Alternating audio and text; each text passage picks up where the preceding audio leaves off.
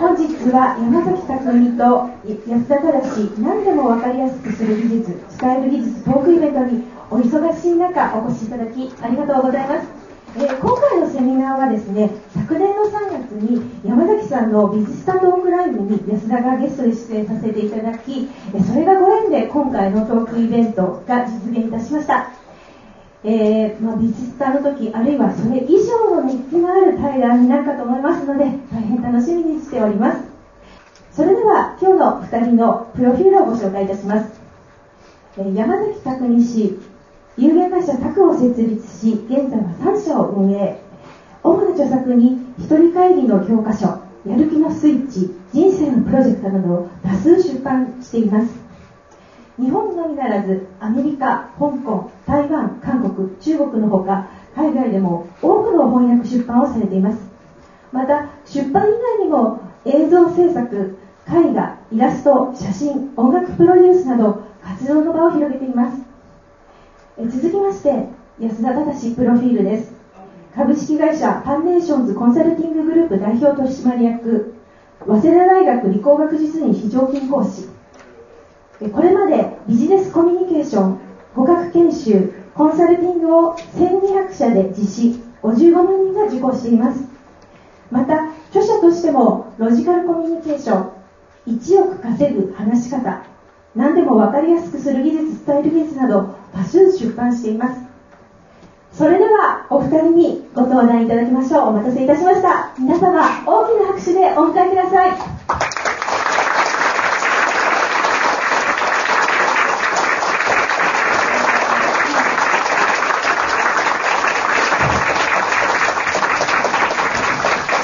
おはようございます。いやもう楽屋でもう盛り上がってて、本当は楽屋の風景を映した方が、ね、もうもうみんなもう早く家に帰りたいぐらいの感じだったんですけど。楽屋すごいですよ。みんなでどうやって山崎さんね、一日1000万稼ぐ話し方をするんですかなんてあったら、いやいや、山崎さんがメモリ始めちゃって。いやいやいやいや、今日ちょっと安くないですか？ねえ。どうせ1000円分しか聞く気ないんでしょ。500円分ずつしか喋りませんから普段、先ほどもあの、楽屋で大盛り上がりしてたんですけど、先生、おいくらぐらいこの受講料を取ってお教えになってらっしゃるんですかって言ったら、もういろんな、まあ大学で教えられていろいろされてるんですが、その土曜日だけで、まあ、エグゼクティブの人たちに、そうですね、あの1時間10万円、個人です。ああ、でもそれ本読んでいただければ、皆さん全員できます。あ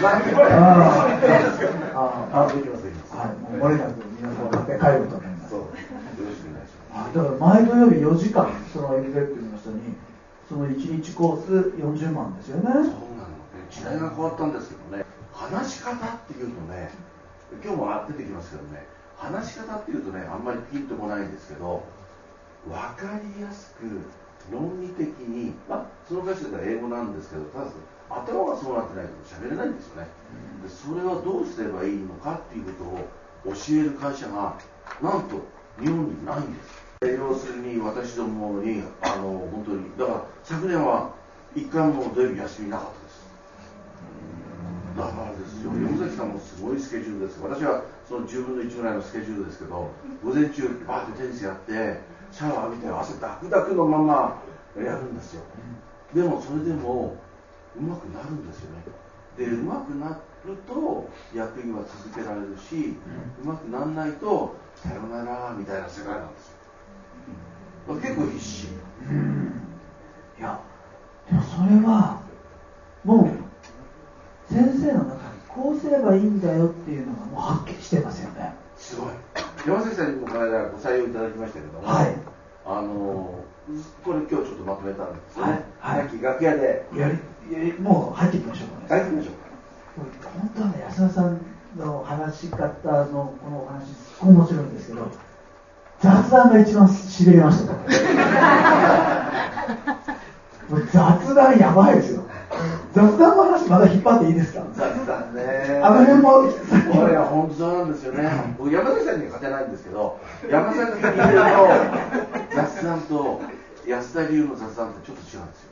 山崎さんな何が違うか大きく違うかっていうとね私山崎さんすっごい羨ましいんですけどなんでだか知らないけどあこの間も渋谷で拝見したんですけど若い女性がすごい多いんですよ、ね、でブラス綺麗だからで私も一昨日セミナーやったばっかりなんですけどこちらはあの皆さん B2B ってご存知ですか？あの B2B ってあの会社関係のあのご担当の方が多いんですよ、うんうん。全員中年男性なんです。よレンさん感動した握手って言われるんです。よこのなんて立場はすごく違うなと思って。これで山崎さんの時渋谷の時もた？まげましたもん。そうですなんていうことだと。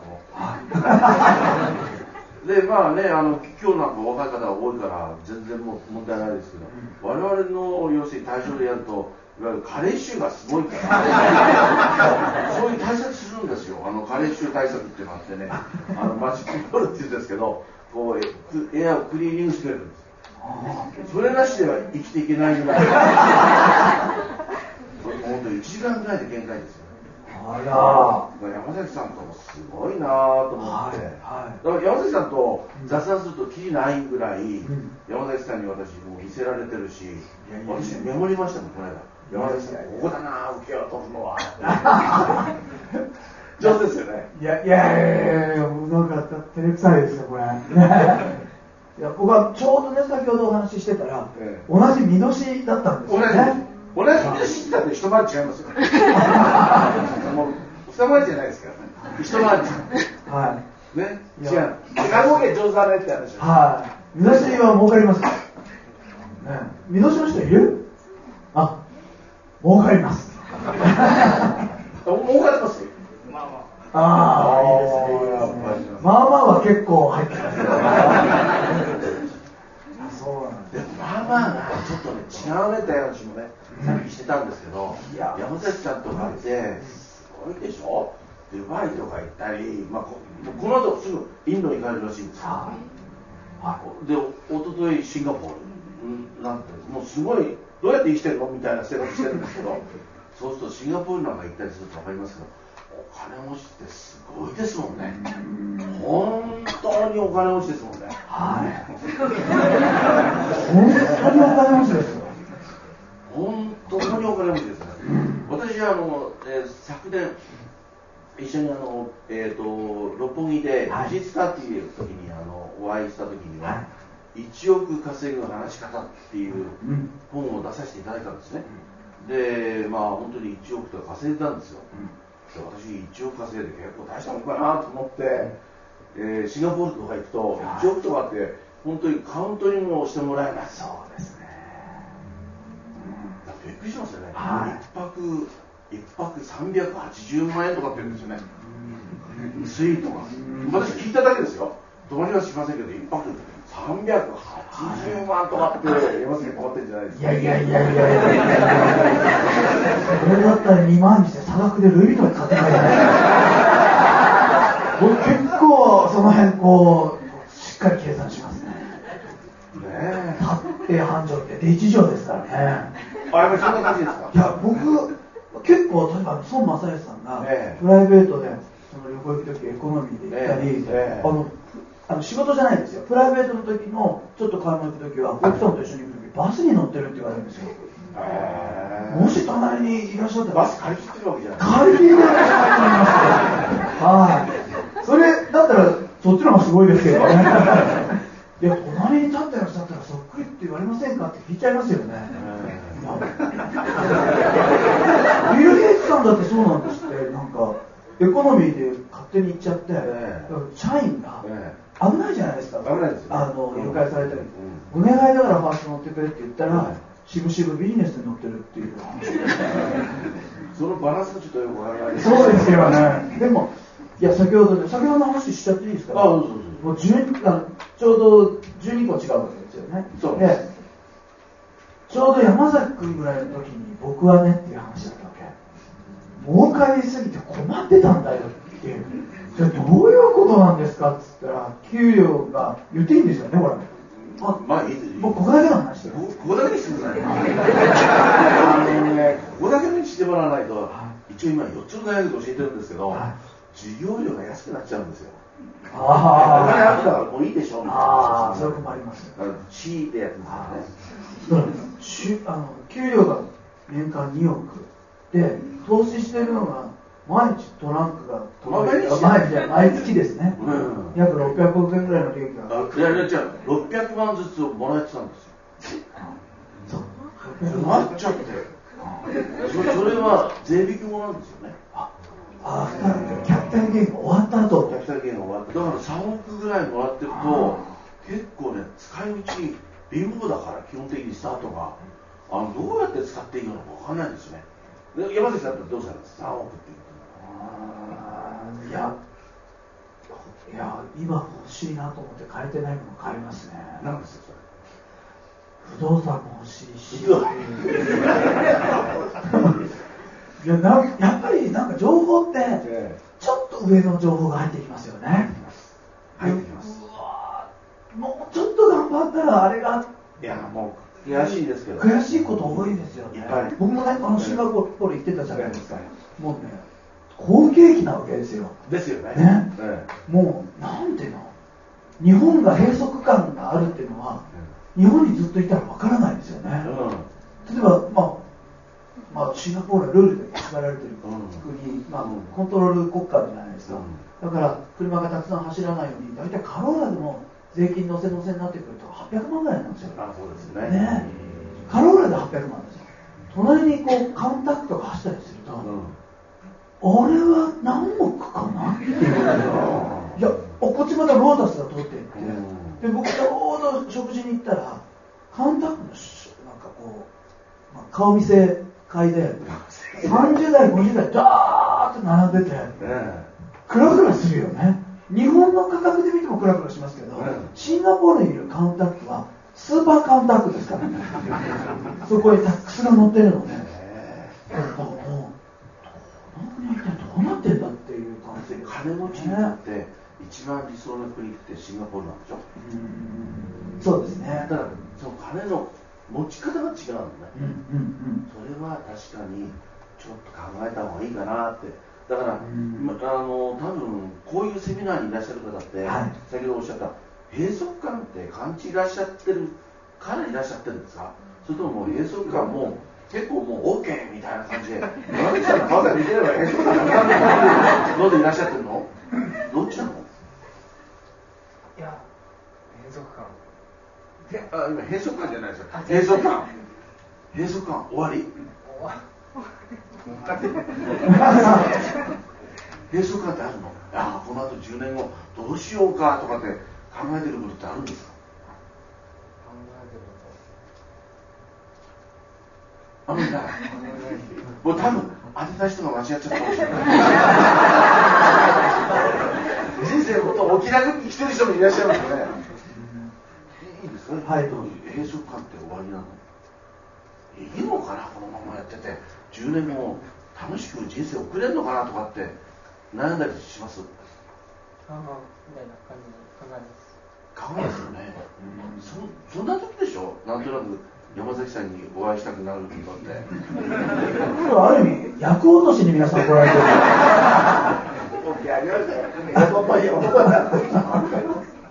僕はだからあのちょっと客層が違って中年のまあ課長さん止まりの方が多いですね、で部長ぐらいかな。部長止まりのぐらいの方が多くてなんか人生でどうしようかなと思った時に時間持て余した時に僕のところのセミナーに来るっていうお客さんが多いから思いっきり男性で中年の方が多い、うん。彼らはやっぱり山崎さんにはい。救いを求めてるんじゃないですか、でも実際今僕が二十歳でこの時代を生きるとしたら、うん未来は見えにくいですよね。山崎さんのも？はい。だから結局探すというより描くって感じですよね。あ要はもう既製品じゃ無理みたいな。うん。自分のオーダーメイドの未来を描かないとうん。やってられないぞっていうなんていう感じますよね。なんか熱いですね。はいじゃあ逆に僕らの時代はバブルの始まる手前なので、え。もう大人の人が用意したどのコースを歩くかを必死になって探してましたね。そうですね。はい。そうですね、どこの高校出て、どこの大学出て、うん、でこの大学っていうことは、マックスあそこの企業しかいけないなとか、うん、あこの A の13のコースだなとか、うん、最悪でも B の2のコースまでには収まりたいみたいな、人の作った価値観を生きるっていう時代だったと思うんですよ。ですよね。で、今の時代はどっちかというと、道がなくなったわけじゃないと思うんですが、その道を提供してくださっている方々の、うんいうところの幸せと、うん選ぶ側のその幸せの価値観が噛み合ってないと思うんですよね。おっしゃる通りです。はそれでね、この頃ね、こういろんな方にお会いさせて、あだんだん自分のビジネスモデルも変えようかなと思ってるんですけど、やっぱりね、あの会社に勤めるか、会社を作るかじゃないですか、今までって。若い方、山崎さんも含めて、はい。もう10ぐらい若い方も含めて、そういうビジネスモデルじゃないモデルで、大成功してる人がいっぱいいるのね。今日はあのセミナーでこの百何十名ぐらいでしょ、だからそういう人たちとね、うん。いますよね、うん。すごいの、あのね、新聞広告も使いません、はい。で何の広告も使わないんで、あのメルマガだけで1500人ぐらい集めて、うん今日と違って、参加料が4万5千円ぐらい、今日と違って。今日帰りにあの箱置いときますよ。よかったなと思った分だけ。で、はいその人たちって 社員も欲しくないから、だからさっき山崎さんともね、一緒に仕事やりましょうかみたいに、実は言い合ってるんですけども、はい。私の B2B の世界に山崎さんが行かれると、まあ、あっという間に億万長者になるのを私、確信持ってます。から、うんでも、今のね、その若い人たちのね、うん。なんていうか感覚すごいのは、こう、エッジ立てるんですよね。どんどんエッジ立てるんですよ。で、エッジ立てて、エッジとチンチンとこう、こうぶつかった人同士で、やろうか、みたいな感じになっちゃう。で、その、やろうか、やろうか、やろうかが、朝ね、山崎さんもそうなんですけど、寝ないで、朝7時ぐらいからスタートするの。やろうか、やろうかって2時間ぐらい。で、また9時ぐらいから別な人とやろうか、やろうかって言って、ほとんど毎日ぐらいやってんじゃないかな。どうすんの、そんなに稼いでっていうぐらい、稼ぎま言ってますよ。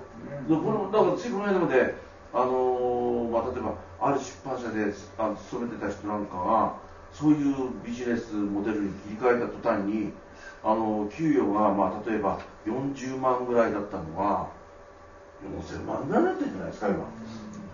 急に態度変わっちゃったら、チーフですって態度も、安安田さん、あの、なんかおごりましょうかみたいな。じゃあ、あの、スタバでこのコーヒーをご一緒ください、みたいな。そんなね、は態度が変わるぐらい、い。うん。ある種ね、可能性がなさそうで、あるんだね。お勤めでもなく、自分で起業するものでもなく、うん。会社を作るわけで、ねえこの間にあるってことですどこの間がね、ちょっと違うところにあって、うん。でそのビジネスモデルが、まあ私59だから、理解できなくて、もう教えて教えてって言って、その若い人たちに付きまとってるんですよ、私、この教えてくださいよって、お願いしますよって言って、と何時ぐらいだったら今日安田さん空いてるんですかとかって言うとね、えーと彼らすごいから、もうもう朝も夜もないから、えーと、じゃあ10時ぐらい六本木大丈夫ですよみたいな。そうすると、もうとと六本木に行くんですよ、10時。はい。で、その若い人たちがこうコミュニケーションしてんの、打ち合わせを、次のセミナーのやつやってるんですけど、意味がわからない、私ね、うん。どういうことそれってみたいな、解説してる暇ありませんって、また次に行くんですよ。でももうもうもうしょうがないから私もつ連れてってって言って12時ぐらいまたつついていくんですけど、はい。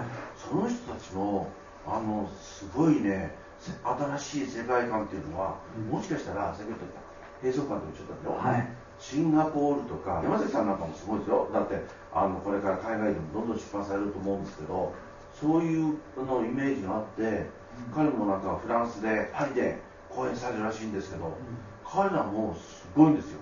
通訳雇って、ニューヨークとかでやっちゃうの。ほんで裏見てちょっとびっくりしたんですけど、いや今日はじゃあ、えー、1000 2人で1500万ね、でじゃあ半分ずつみたいに、えーちょっとこうこうって並べて、まあ2、3万いいかみたいな感じで分けるんですよ。へいやー、すごい人たちは、でもそれがね、1人や2人じゃないよね。アイデアをあのした人たちはどんどんそうなってきてますね。ただアイデアを沸かせるにはもうそろそろ言っていいですか？はいそうですよね。ね条件あって、絶対条件って何だと思います？そのアイデアを沸かす人たちの成功する人たちの絶対条件。目を合わさないようにしてる。だって絶対条件分かったら来てませんよね。いらしてませんよね絶対条件って何だと思う？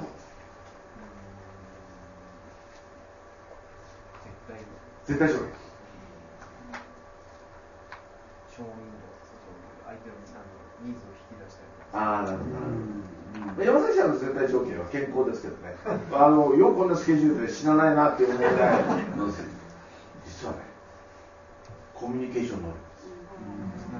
つながりあの全く違う人たちとコラボするわけでしょ、全く違う人たちのコラボに対する理解力がえーっていうぐらい理解できるで自分の言いたいことも長々と喋らない、ピンポイントでパンパンと喋るんですよ、で僕もああ OK みたいな感じで、じゃあこれとこれと合わせてこうやるなみたいな感じで、えーやるんでそのコミュニケーション能力が低い人たちはダメなんですが皆さんはどうどちらですか？一般的に一般的にあのこの日曜日の朝早くからこういうところにいらっしゃる方って別だと思うんですけどもコミュニケーション力って日本人の若い人ちょっと落ち気味だって言われてるんですよね、でこれがこれでも言いましたけど海外に行くとすごい差ありますよいねやすごいですよね。だからほらフランスなんか全然違うでしょ。はい。もうあちこちで激論バトってますよね。バトってます。みんな自分の意見をまるで正しいかのように言いましたでもすごい重要なことですよね。そうなのだからそれをね皆さん早く身につけられてで先ほどエッジ立てるっていうのは自分が人と違うっていうことなんだからそれってすごく人に理解してもらうの難しいんですよね。でもそれをうまく理解してもらえてあこの人快適だと思うとガンガン山崎さんと同じように人が集まってくるわけです。先ほどもなんかあの多分社名言っていいと思うんですがいらっしゃると思うんですがロイターの綺麗な女性が山崎さんと名刺交換してました。私は見向きもされてませんでした。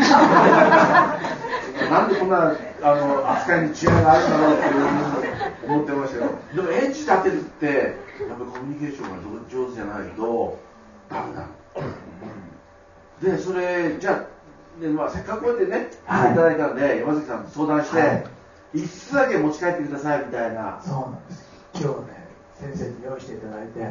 山崎さんと2人でやったんだどうしたら分かりやすく、うん。理論的にものが伝わっていくかというコツ5つという形で。本いやでもこの時代個人がメディアになった時代じゃないですか。当そう。ね？うん。だから本当に適切な形で自分の意見を伝えていくとしっかり浸透して人も集まり誰もが皆さんを発見する時代ですよねはでそれができるとびっくりするんじゃないかと思うのは、先ほど言いましたよね、はい。昔だったら大学ですよ。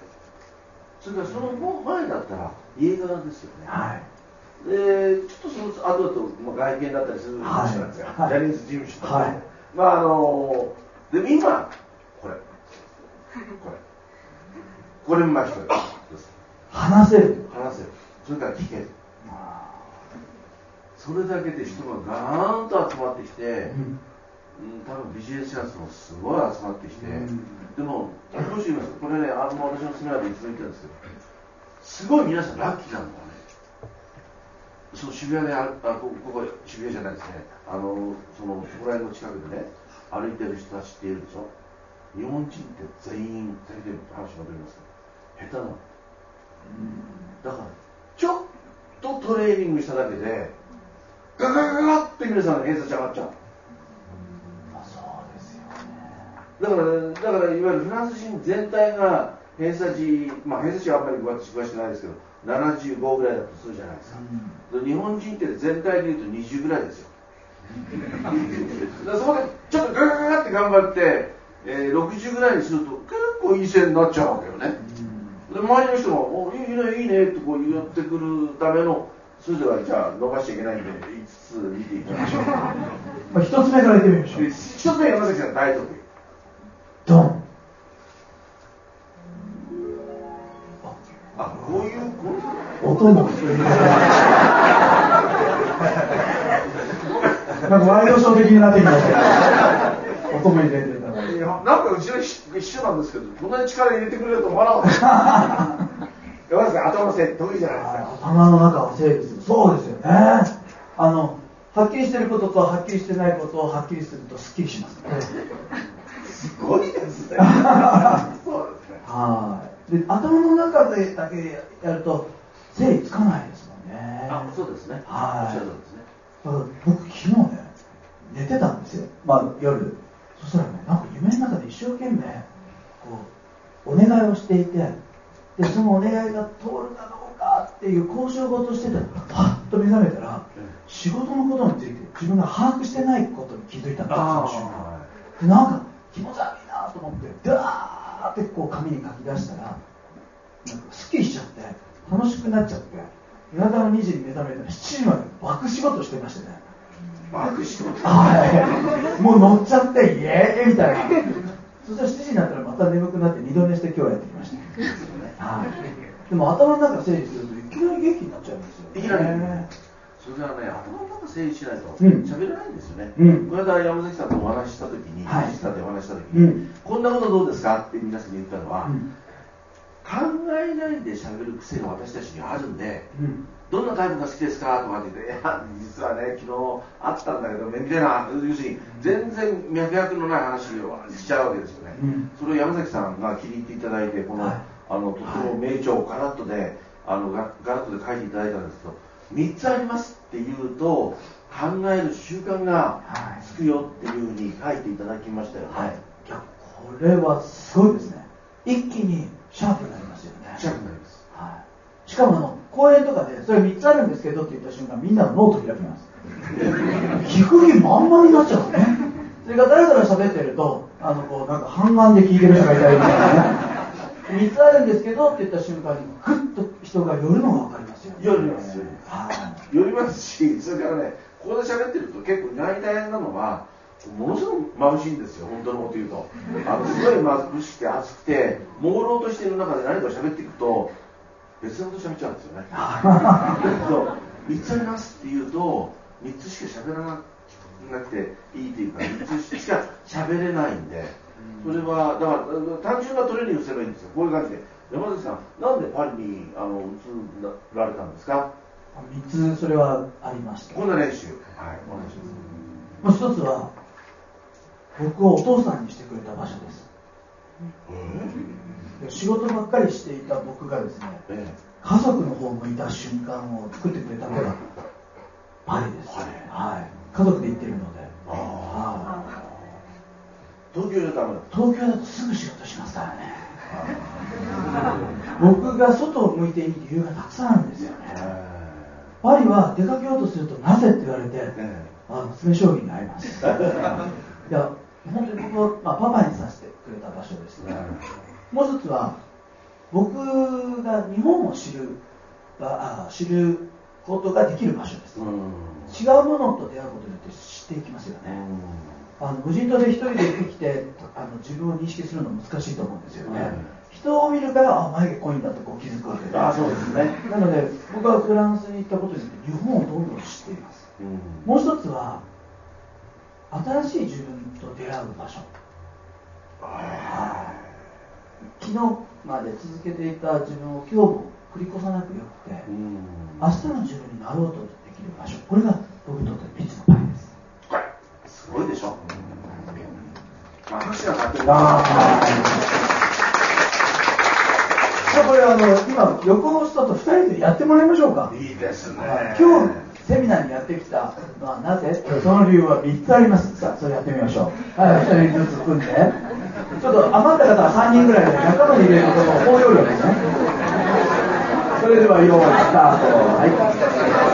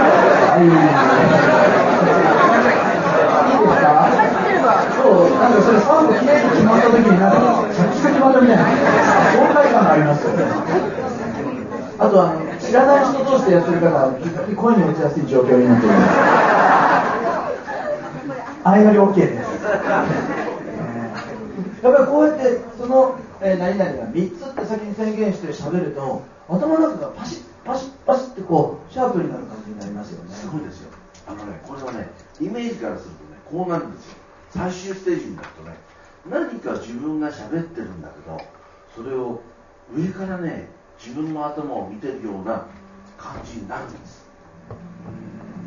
これはすごいですよ。もしこの中に営業の方なんかがいらっしゃったりしたらね、それはすごいレベルになっちゃいます。うんあのーまあ、山崎さんも多分そんな傾向だと思うんですけど私たちって多分何にもプランしないでこうやってマイク持つ悪い癖があるんですよねででも質問された時にあこれを答えようってこう頭をこう覗くことができる。その自信があるとね例えば営業でお邪魔しますよね。えなんで安田さんの会社でこうなの？って言われた時に、えーポイントが外れた瞬間に相手ってもうあえてダメって思うでしょ？それをねこう頭の中から覗くんであ私ってこれとこれとこれを喋ることでこの人を説得しようと作戦を立ててるなぐらい感じになるとね何にも準備しなくてもすんごいいい感じで喋れるようになるんです営業における優待離脱ですね。ですえ 営業そうですか。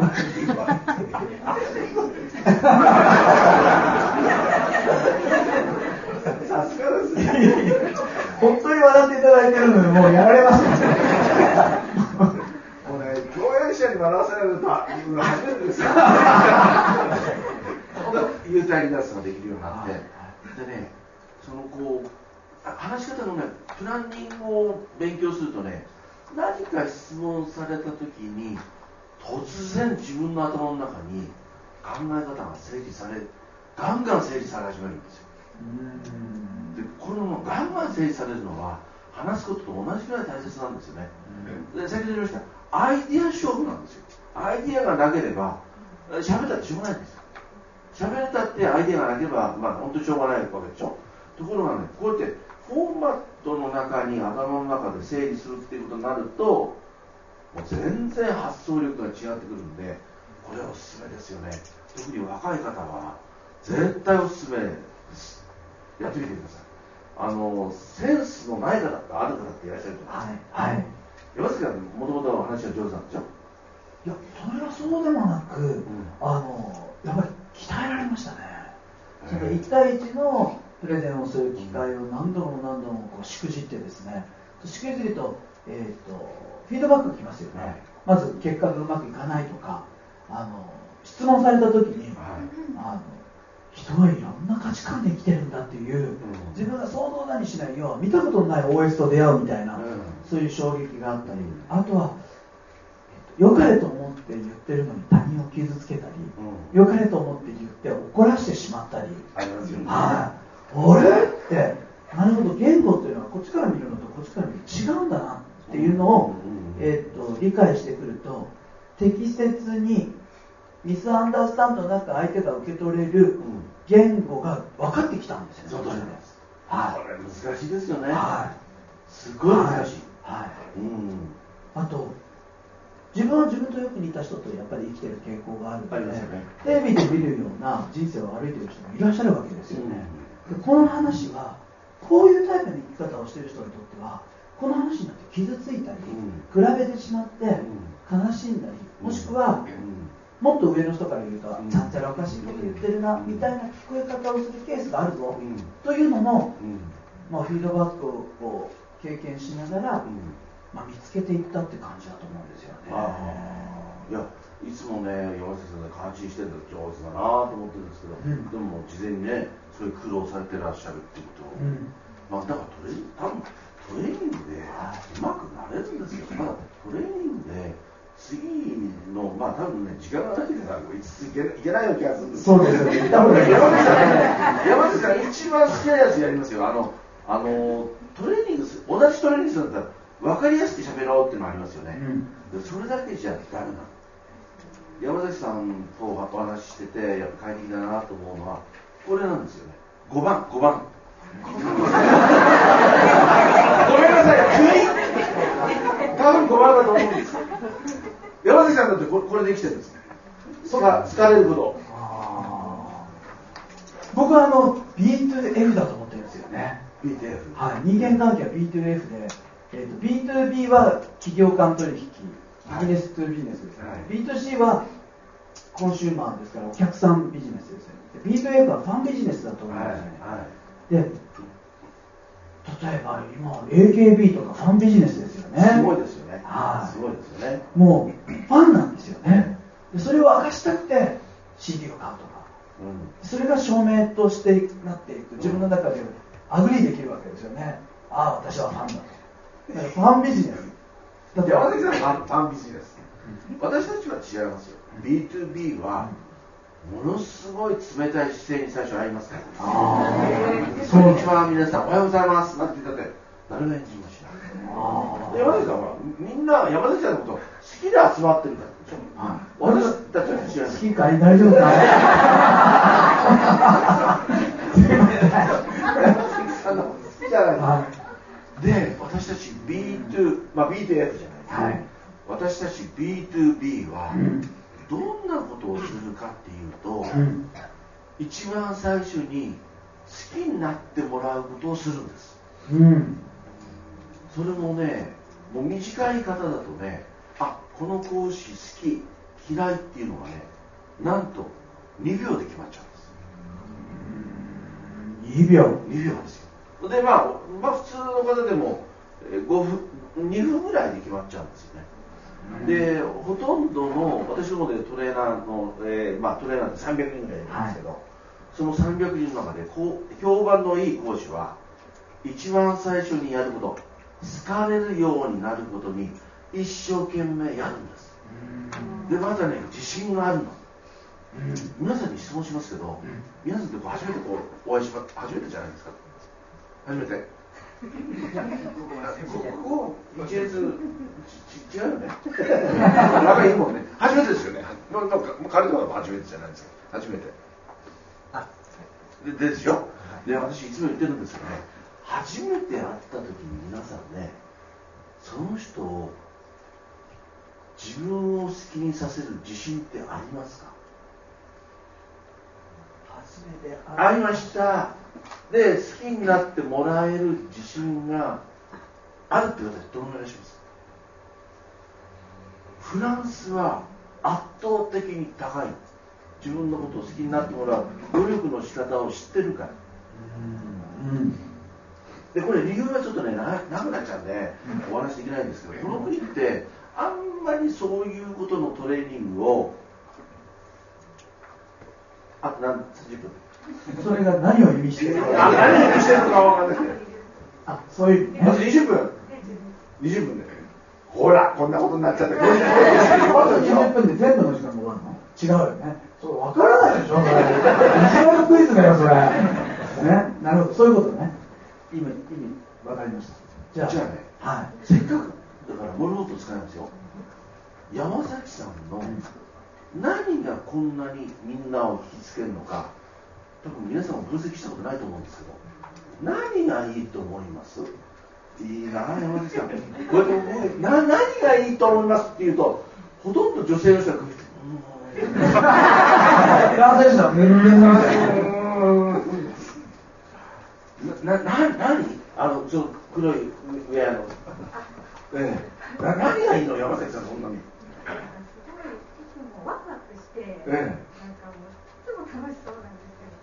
なので、あのなんか不安なことが全くないような本当に引きつけられて。いろいろ悩んだりしてます。ね でもあ陽気だっていうことああなるほどね。まあやっぱり虫も明るいところに集まるぐらいですから人も集まる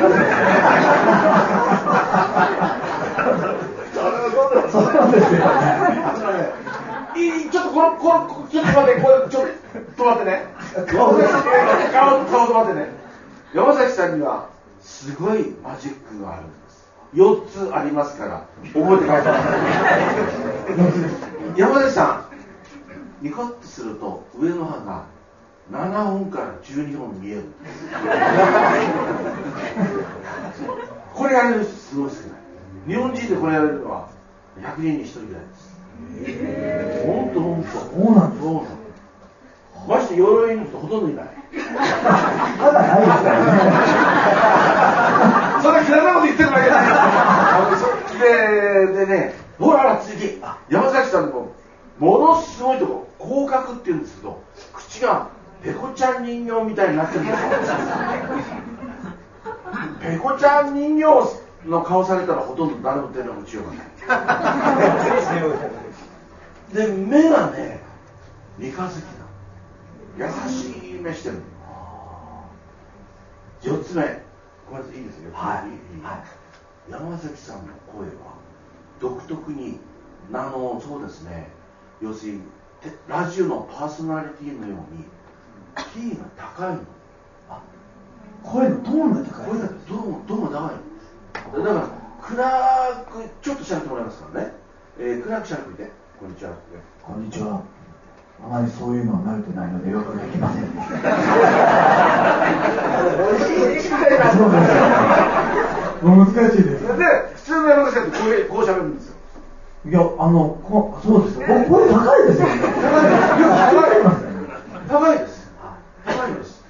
そのね4つのことを覚えていただくとなんと第一印象が良くなる私たちもほとんどって寝起きの表情っていうだから女性の方ってメイクされるでしょ？メイクされるってなぜかって言ったら好かれたいからでしょ？男性の人メイクしませんよね。でメイクしないだけじゃないんですよ。最悪なのは家にいる時と同じ声で同じ表情で外に出てきちゃう。だから家に行って私もあの、まあ、子供いませんけど、まあ、あの妻がいるもんですからでもその時ねこの声で喋りませんよね。ビールちょうだいとかって言わないですよそこまでサインしないですよ ビビビールとかって言うじゃないですか。その時テンション下がるから嫌な嫌な親父になるわけですよ。で別にこの表情だってこんな表情を朝から晩までにしてたら土日で月曜日から仕事にならないでしょ。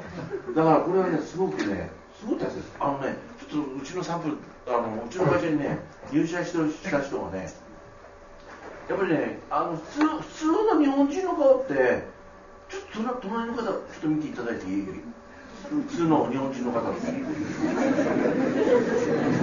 あセミナーにいらっしゃってる方。じゃあねこうしてこのセミナー会場を出た最初の人の顔を見て私の言ってることが分かる分かるから。すごくうかつな顔してますよ。そうですよね。あのね人に好かれたい。まあ別に一かでね。好かれるって必要ないけどでもまあじゃあそのスタバに行ってください。スタバに行ってそのじゃあ店員さんに行った時に店員さんじゃあ可愛い女性だとしますよね。じゃあ自分が男性だとして少しぐらい愛想していいでしょ。でも愛想できないパリならすごいですよ愛すご想いですね。ね？あちこちでウインクしてますね。男の店員さんにも「また来ました」って時にこうやって会釈するとウインクされるんですよこれはいいなと思って覚えようと思って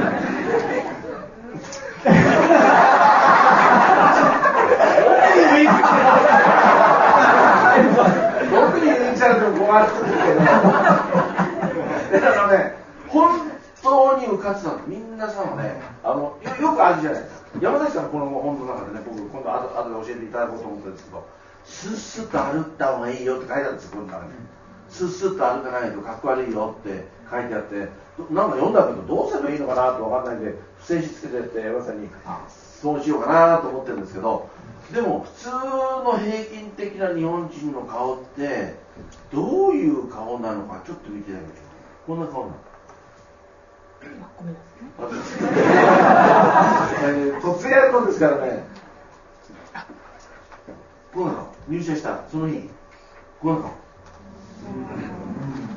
んなんですよ。社長おはようございます。みたいな感じなんです。でも山崎さん風に言うと、もう声は違いますけどね。山崎さん風に言うとほらまず歯が出てないでしょ。で口角がやや下がり気味ですよねで目がえちょっとこれ問題だなっていうぐらいちょっと目が問題です。よ でもねじゃあじゃあこれは生まれなものじゃないですかってあのセクハラなんじゃないですかみたいな感じになるかもしれません。みんなみんな人を幸せにしてでなおかつ自分も好かれるようになれるの。だってこうなればいいんだもんだから山崎さんの芸術的な顔をね。こんなペコちゃんの顔しちゃって歯は7本から10本出てきちゃって目は三日月でで「こんにちは皆さん」って言われると皆さんこれはダメなんですでも僕はその B2F の基本はその人のファンに早口ガンマンで言うと先に自分がなっちゃうみんなやっぱりちょっと緊張しますよね。対人誰かと会った時に。僕はなんか僕の中の表現で言うと先にパンツ脱ぐっていう表現なんですけどあの無防備ですみたいな。大好きですってなった時は絶対うまくいくんですよね。そうな確かにありますね。ありますよね。私たち営業で、まあ、私も営業の現場で行きますよ。営業で私の得意なのは外資系でちょっと年齢が高い女性で嫌味で社内で嫌われてる。を落とす安田で有名なんです。すごい誰言ってもうちょっと社名言えませんよ。この間もある会社であのまあ靴の会社なんですけど、えーもうすごいうちの社員が泣いて帰ってきたんですよ。どうしたの、ひどいこと言われたって。いや俺俺を連れてけって言って連れて行ったらもう本当にもうこれサンプル出したいぐらいの表情ですよね、でうちの社長ですから社長が言ったって普通は社長が行くようなところに通してもらえるんですけども、そこでは残念ながらスペースが偶然なかったんです偶然もあったんです。から最終開口一番本当にどうなってんのあなたの会社はみたいなことを言われちゃったの。そんなこと言われたらどうですか？でその時ね私には技があるんです、同じ、どんなこと言われても好きになっちゃう。同じ。パンツ脱ぐっていうのと同じ、どんなこと言われても私好きなんです。御社の製品が。でも次にあなたのことももしかしたら私好きなような気持ちが芽生えてきました。みたいな感じになるとでしょ、うん。どうでしょうん。もう相手は絶対出てくれないですよね。あの何？惚れっぽい人っていうのはあの人生はうまくいくと思うよね。もうほれもうすぐあもうやまた今日も恋に落ちちゃったみたいな。絶対うまくいくと思うよ。あのあと何隣の席の人にすぐ恋してしまう人とか学生時代なかった？なんでもう座られた瞬間に好きみたいな。いやそれって僕は人生の達人だと思いますけどねいや本当そうです。いや思いますだから好かれちゃったと感じると相手はもうどうしようもないですね。好かれてるいまあ人でも動物でも嫌いになることできないじゃないですか。私は実は猫があんまり好きじゃないんです。で新宿に住んでるんですけどベロベロって言って酔っ払ってきたら猫がこうまあいわゆる地域猫ですね。いるんですよでまあ地域猫がうるさいよって蹴ろうかなと思ったらゴモニャーって言われちゃったんです。蹴ろうかなと思った瞬間にそしたらすごいんですよね人間ってね。ちょっと待って。俺通じるわけないのにちょっと待って。セブンイレブンでなんか買ってくるから。本当ですよあんなに酔っ払っちゃってたのに。セブンイレブンでなんか買ってくるからちょっと待って。で本当に待ってたであのトラ名前つけたらでも何何しろセブンイレブンに行ってくるおじさんになっちゃってますから。お腹すくといやそうやって先に好きになられると好きになっちゃうっていううん、だから人間もお隣の方も同じですよね。だからあのだから会社の中で嫌いな人がもしいたとしたらまずスタートは自分から。なのあでねそれでなおかつもう本当は分かりやすく伝えるっていうことですよ。気持ちが伝わるって多分そんなことですもーんうんうん。先ほどの第一編はロジックですよ。はい。でも2つ目の気持ちを伝えるのはいやもっと難しいですよね。で山下さんこれがお好きなんですね。そうです。好きですあと苦手な人には頭の上に大好物を乗せて喋るイメージの中で苦手だなこの人嫌いと思う人は頭の上に例えばトロが好きな人はトロバーッと乗せてうわすごいなそれそれは乗せないでしょイメージを見ながら後で怖い人とか威圧っていうかもう負けちゃってる場合があるよねオーラでそういう時はねなんかねおむつ履かすといいらしいです。この人こやるとこうなんていうんですか深層意識上勝っちゃうんですかね。まあ参考になったかどうかわかりませんあと3つありますからで見たいですよね。あんまり時間がないんですが。まあタイトルだけ。タイトルだけはい。行きましょう。かじゃん予告。これはさっきの3つっていう予告をしましょう、はい。えー特にね予告で来た時にはね私ねこれとこれとこれを喋りますって予告すると、うん。頭の中にさらに設計図がカチッとできますから。まあおやりになっていただくか私の方に呼んでください。あまあ予告ですはい。はい。ーそしてドン。声とリズムねやっ僕はやっぱ声はあの倍音のがいいなって思ってるんですよ、ぱりねこうあーって出した時にこう単音よりこういろんな音が混ざってるぞ的な多分声帯の使い方の場所があると思うんですよなんかわかります？歌ってる人はわかると思うんですよ、うん。歌ってる人は多分倍音で言った時に届きやすいですよね。だから自分の声はここがあ僕は声という音色。音色音ね色。あの心地よく受け取れる音色の場所があると思うんですよ、はい。その人その人の生態の中で。それを自分で見つけてもらうしかないですよね。ですね。はい。でそれは上級者なんですけどすごい。じゃあ初心者のお話をいたしましょうか、あの私たちって先ほど平均的に声が、あのまあ、表情はなんだって声がね低めなんですよね、低い方が楽。ちょっと一つだけ見せやっていただいていいですか？ドレミファソラシドってちょっとやってみて。あ別にカラオケ室やるわけですけども、えーいつもねえどドレミファソラシドのどで喋ってる？どっかいらっしゃる。どのぐらいいらっしゃるドドドド結構低いですよレあドドね別に噛みつきませんから大丈夫あのレレレってどのぐらいレミミってどのぐらいでしょうあミミ結構いらっしゃいます。ねはい。そこまでの皆さん変えてください。ドレミはね楽なんだけど聞いててねフレンドリーじゃないの。ファとソはいいですよ。ファとソう。ん。だから、えービール持ってきてちょうだいっていうよりもビール持ってきてちょうだいってどうですか？あららら持ってきてあげようかなみたいな気持ちいいねあの感じがしますよね、はい。うん、だそのまあちょっと山崎さんがレベルが高いですけど、初心者はこんなやつでどう？そうですね。僕普段打ち合わせとかするときファーぐらいですね。で公演は上のもの同ぐらいで言ってます。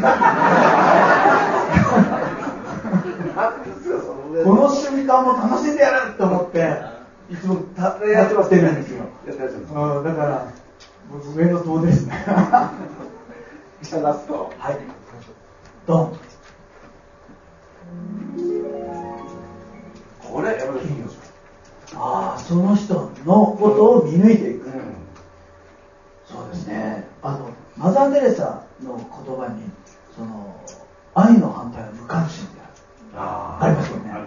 僕はあの20代の前半にお前は仕事のメリットばっかり考えていて愛がないっていうふうにまああのメンターの人に言われてそれ愛がないって結構傷つかない。えー？っつって傷つきたくないからどこに売ってんですかっつってまたさらに怒られて。傷つきたくないからなんかなんかそうしないと存在自体がなくなりそうな気がして、で言ったんですけどそれからね愛がない自分は気をつけた方がいいなってこう思うようになったんですね。でそのマダ・テレサの言ったその愛の反対は無関心だこれ僕を救ってくれた言葉でということは無関心な反対が愛なのと。無関心な反対は関心を持つことですよね、で関心を持つことによってその人を愛したことになるんだったらすぐにも愛が実現できる。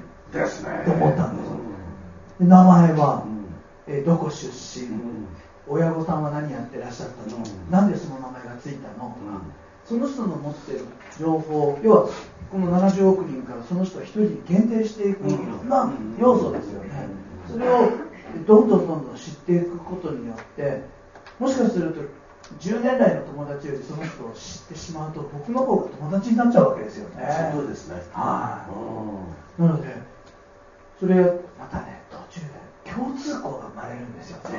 ね。必ず出てきますね。出てきますよね。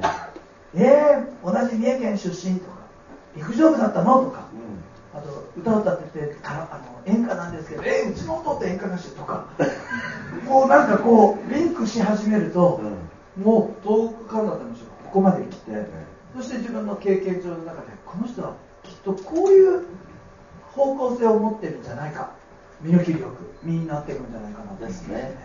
じゃあ私は B2B 的に最後、あの見抜く力バスってつける見抜ける力2つやります、一つ相手の興味見抜けないと、やっぱり関係ないこと喋るともうダメなんですよね。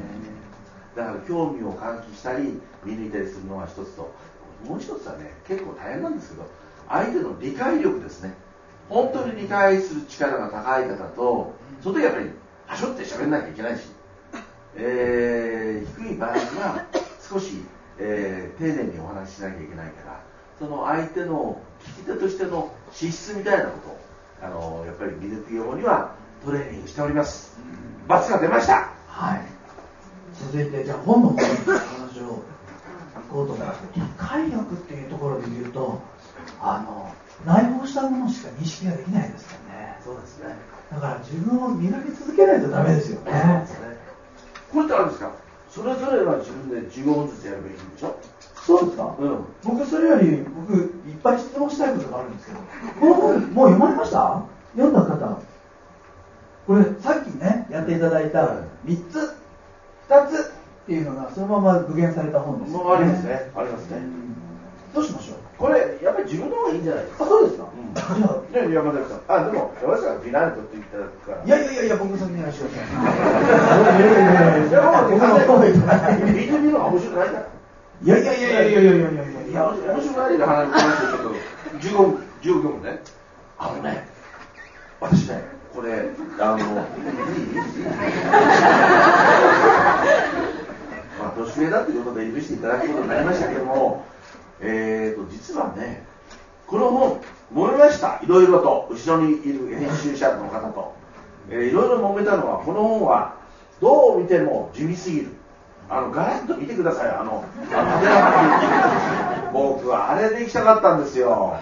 それなのにダメってまず言われました。それからね、今時ね、一流役員が実践している仕事の哲学ってね、役員になりたいって皆さんいらっしゃるんですよ、この中で。いないんじゃないの？って、つまり売れないんじゃないの？っていうふうに思って、えーものすごくあのもう一生懸命頑張りました。だから、課長になれる人、泊まる人、部長になれる人っていうのはいいんじゃないですか。へへへって笑われちゃっておしまいです。で、このタイトルになったら、なんと、びっくりしたんですけど、いるんですね。出世したい人って。びっくり。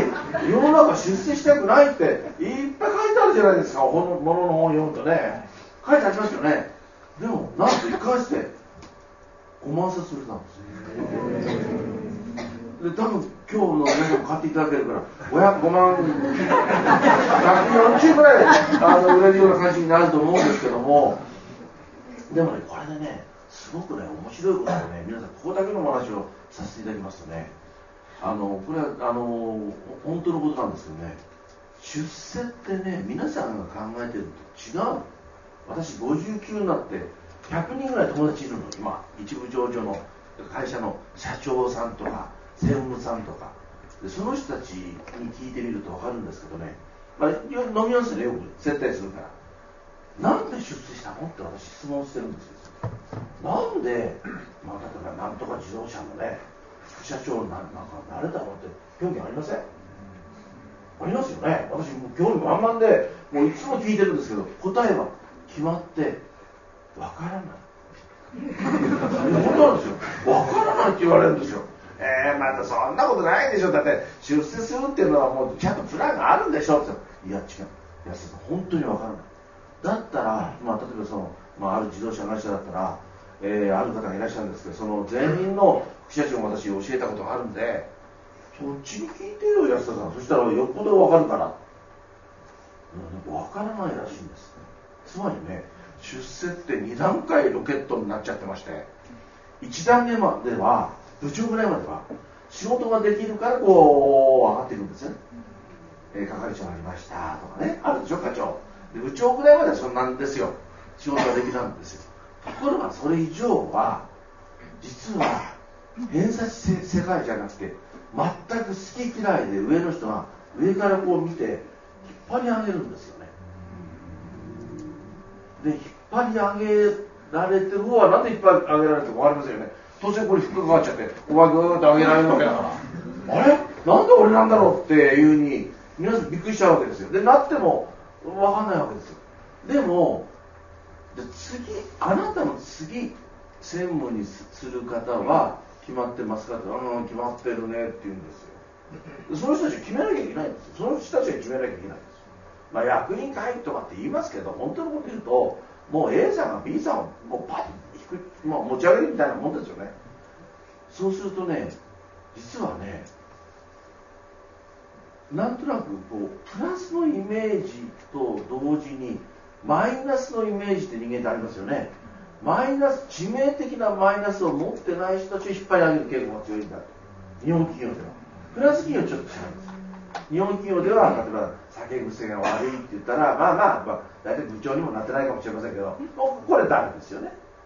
でそういうふうにねマイナスの要素の中で、えー、要するに選ばれない人がすごいいるんだってことが分かりました。要するにね本当そこまで紙一重だからあの先週もある出版あの本屋さんでやったんですけどね。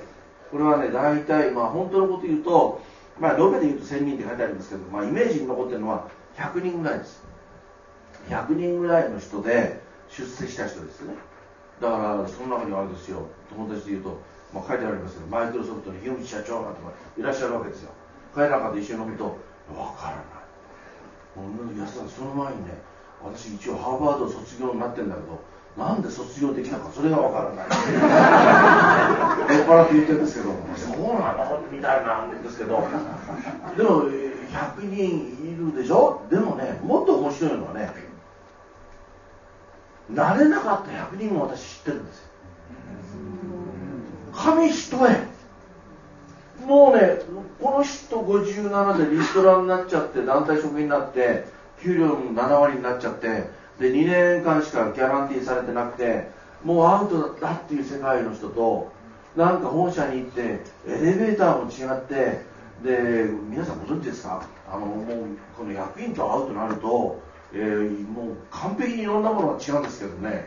一つはねまず、えー、受付のところに秘書が待ってます。で「あ安さんです」って言うと「あ秘書の方がはい起きいらっしゃいました」エレベーターも違います。出てくるお茶も違います。まるっきりまるっきり違うもんですよ。違う人とこの違わない人がもし言いますよ。紙一重私からで紙こっちはまああのなんとなく皆さんのイメージがつく。じゃ紙一重でダメだった人一人サンプル出しましょうか。そうするとねこの本買いたくなりますから。まあ一応セールスしろって言われてるんですいません社長業務やってるんで。あのね私の親友親友なんです。30年来の親友どこでっていうとテニスクラブ。私あの新宿のあのオペラシティのところにあるテニスクラブで会員やってるんです、まあ、もしあの興味がおありでしたら、まあ、見る見るに耐えるようなものではありませんけども。あのぜひご覧になっていただきたいですけども。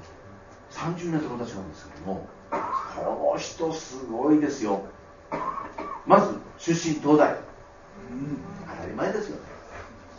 大学院 MIT マサチューセッツ工科大学ですよ。それでお父さん東大の教授。おじいちゃん東大の教授。2天皇陛下にも教えさせていただいた。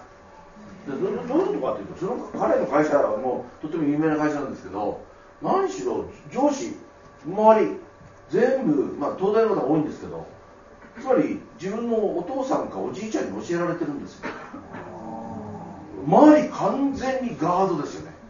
完璧によしこいつは役員に入れるぞっていうもうゾーンで入ってるのに落としちゃったんですよ。それは何かっていうとね遅刻するからなんです。よ私彼と8時にテニスでいつも約束してるんですよ。8時ですよ。この寒いのに8時やからやってるんですよテニスでもどうしてだかわかんないけど1分か2分遅れるんですよ。その1分か2分遅れるのをずっと言ってたんですよなんとかさんやめた方がいいんじゃない？やっぱりピタッと来た方がいいんじゃない？でもでとうとできなかったんです。多分それも大きな理由だと思います。なぜかっていうとねある習慣には哲学がつきものなんですよね。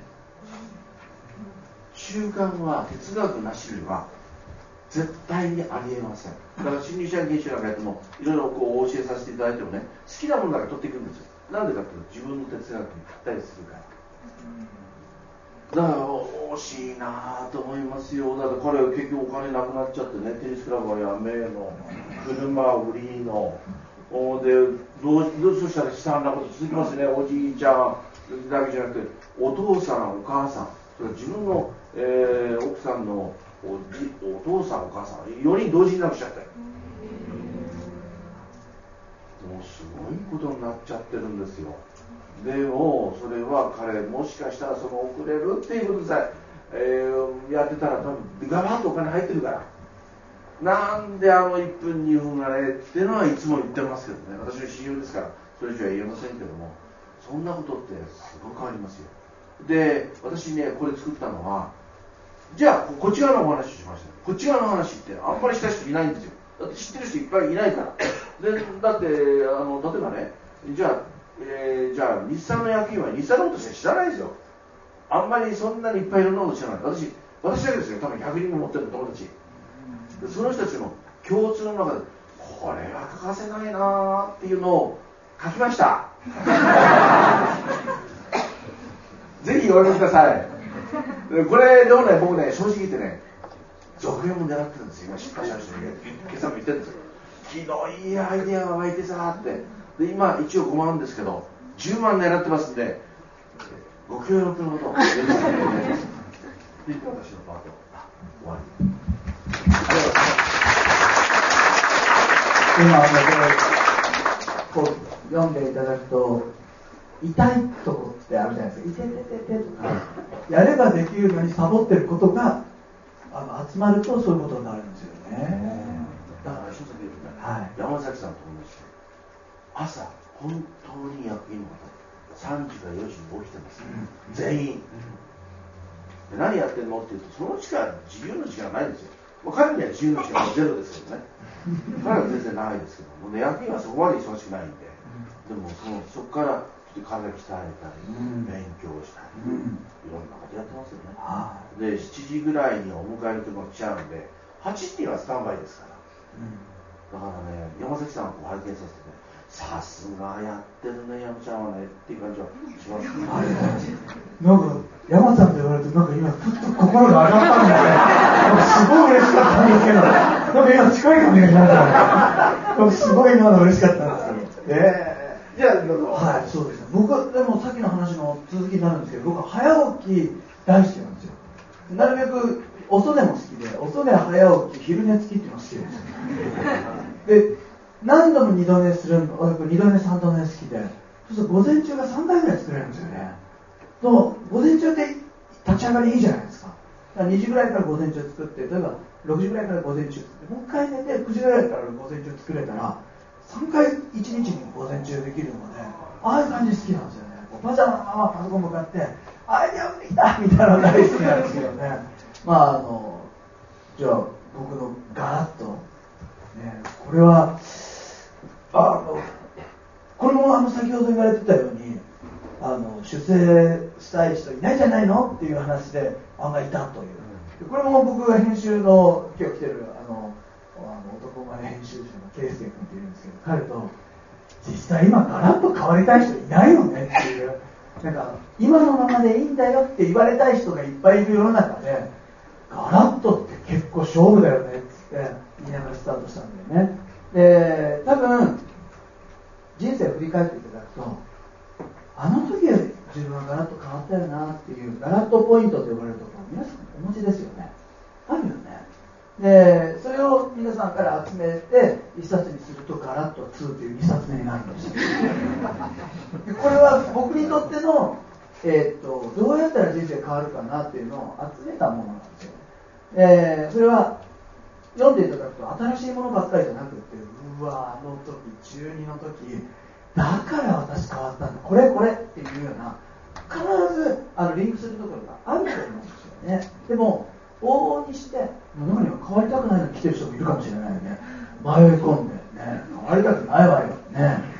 と思ってる人いるかもしれないけど往々にしてさあの街でなんか衝動買いとか言ってカバン買っちゃったとかない？なんかカバンとか衝動買いしやすいよね。でもこの前までずっと使って気に入ってるやつあるのに、まあ、新しく買っちゃったどうして私ってこうやってカバン癖があるのかしらみたいな。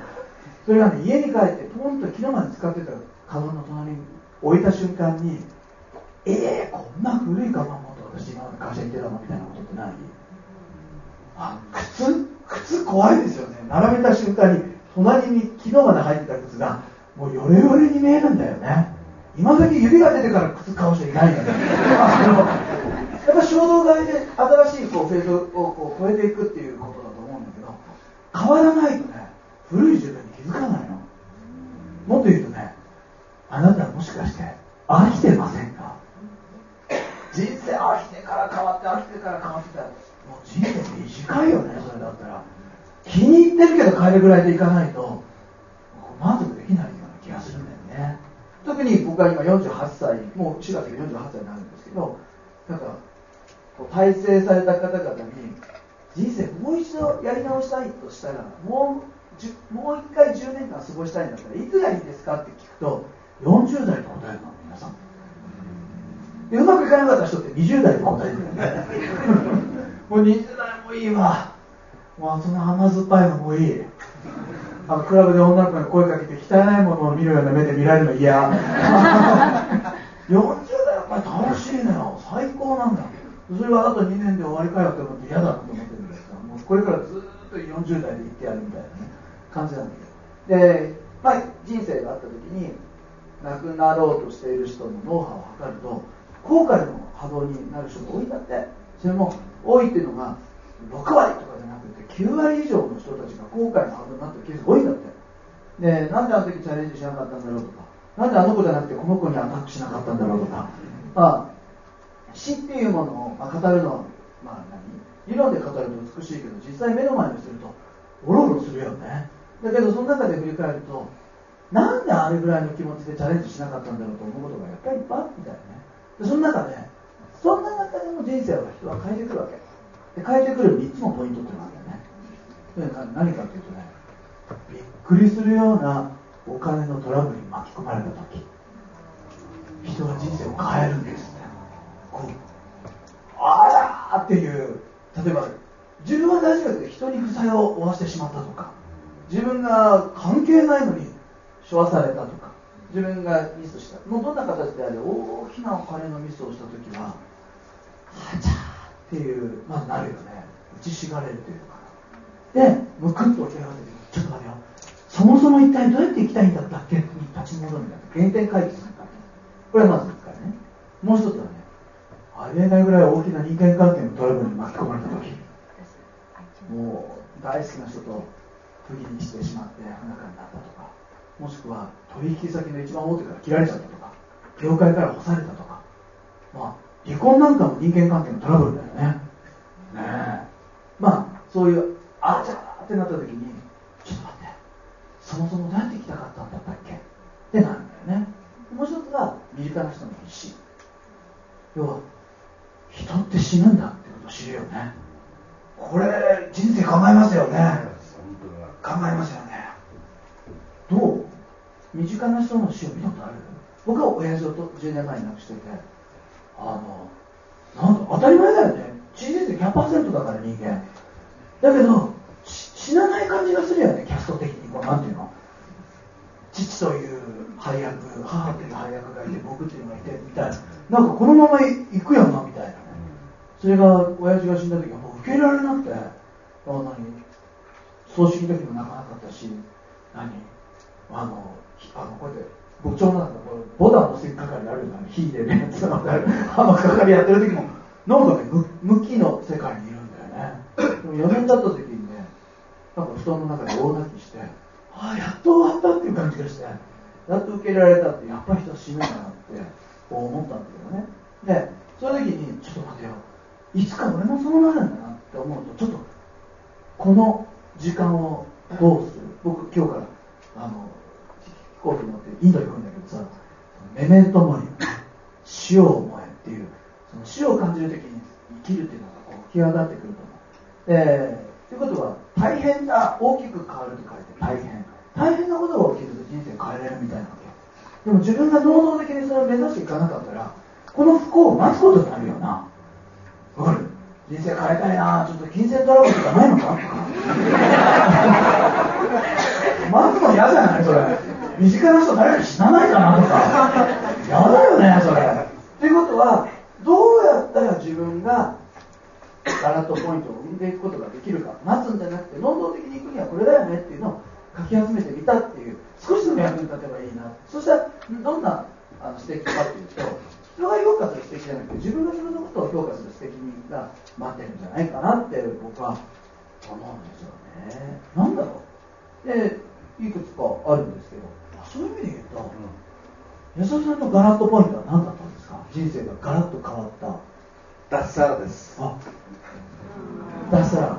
それはどういう意味ですか？安定から逃れて自分でやるぞとしたことが変えたんですか？それともあ自信持っちゃって35の時はい。部活に踏み外して、はい、大変な思いにあったんですよその後3年間ぐらい。まあでもそれでよかったと思いますだって大変な時には35ぐらいでないとできないんですよ。ねなるほど、で40はおっしゃった通り楽しかったです。あやっぱり楽しいです楽しいです。今40代で生きてる僕たちにとって今40代の人どれぐらいいる？アディルケーションもいるかもしれないよねああなるほどね。40代面白いですよね。今の若い子たちに教えてあげたいのは。断然もう20代30代の方が面白いし40代の方が面白いですよ、ね、面白いです。そんなこと言うおっしゃるのは断然50代面白いですよ。あそうですか？あそうなんですか？そう。僕40代にやっぱ後半になってきて分かるのは、ええ。箸にも棒にもかからなかったやつが企業ではちゃんと出世してて、ええ。お前通しておけよちゃんと通るっていうのがいいですよね。50代だともっとそういうのもっととなるほど。したい放題したい。放題50代の面白いです50代の面白い。それそれはどっちかがするようにな。るそれは今でもそうですええあでも50代はだってすごい面白い。ー山崎さんあの早熟ですよね。あ早熟だはいはい普通の前方の人じゃないですもんね。うんもうなんか死に急いでるぐらい頑張ってます。いやいやいや。それずっと言われてるんですよね。もうすごいなと思って、はい。うん、でも、まあ、50も悪くないですよ。あそうなんだ、え僕欲張りでえ一人分の人生だと面白くないなと思ってるってですね。もっと体験したいええから体験欲があるんですけどあとは自分じゃ体験できない人の話を聞いて体験できるじゃないですか、えもうこれも満たされるんですよ。映画なんかも好きです、え映画も他人の人生が見れる。あそうですね。すごい面白いし。あとバーンってあの打っていっぱい死ぬじゃないですか、えその人の人生があるんだけどっていう、やめてくれるっていう、見るのが好きなんです。わかります。わかりますそれも一人ですもんね。そうですもんね。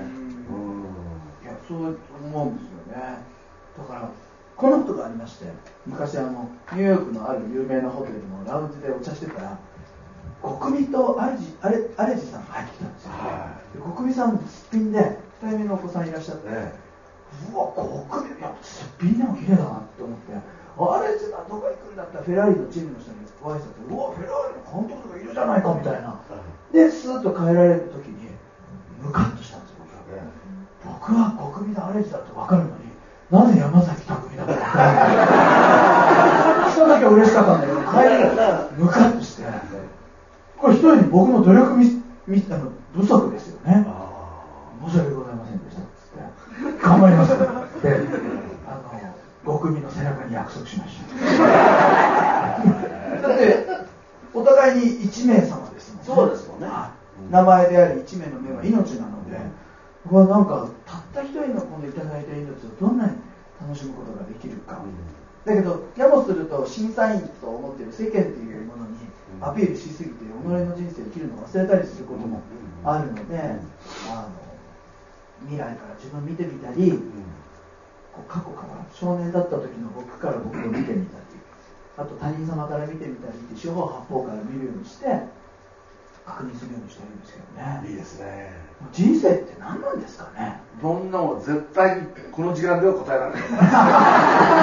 答えたいですけど、うん。ここで飲んだあいいですよね僕すごく知りたくて知りたいですね、うんなので今はこう緩和医療院の方こう人が亡くなるときになるべく苦しまずに亡くなっていくように見られるお医者さんとか、うん。そういう人たちの本を読んだりそういう人たちに会ってみたり、うん。あと看護婦さんってやっぱり人の死に目に最も合ってる職業の方なんで生きるってどう思う？っつって、やっぱりこうなんていうんですかね。忘れさせないようにしようと思ってるんですよね。ああそうですかはい。だってかけがえのない時間ですよね。あの今日はその思いをどうやって分かりやすく理論的に伝えるのか、しかも受け取る人が気持ちよく受け取ってもらうにはどうしたらいいのかっていう極意をたくさん聞かせていただいたわけですけど、その向こうにあるなぜっていうのは素晴らしい人生を生きたいし、素晴らしい人生をみんなに生きてほしいっていう気持ちがもう根底に愛がありましたよね、これがね。まず自己愛大切ですよね。そうですね I love me 大切ですよ。今日来られた方はこれで I love me 教の入信者の皆さんです。まず自分のことを愛して、それが溢れたところで人を愛していくことになっていくと思うので、自分の己を愛し、自分の人生を愛し、そして出会うその一人一人を愛するって最高の人生になってくるよね。とかなんとか言ってる間に時間が経ってですね、今日90分だったんだけど、一瞬じゃなかった、なんか。あの喋ってる僕すごい楽しかったんですけど。前から喋ってるから楽屋でトータルで3時ぐらい喋ってるずーっとこのペースで喋ってるんであれ裏番組撮っといた方がよかったですよね。本当おかしいですね、本当にありがとうごいやざいますありがとうございました。どうも皆さん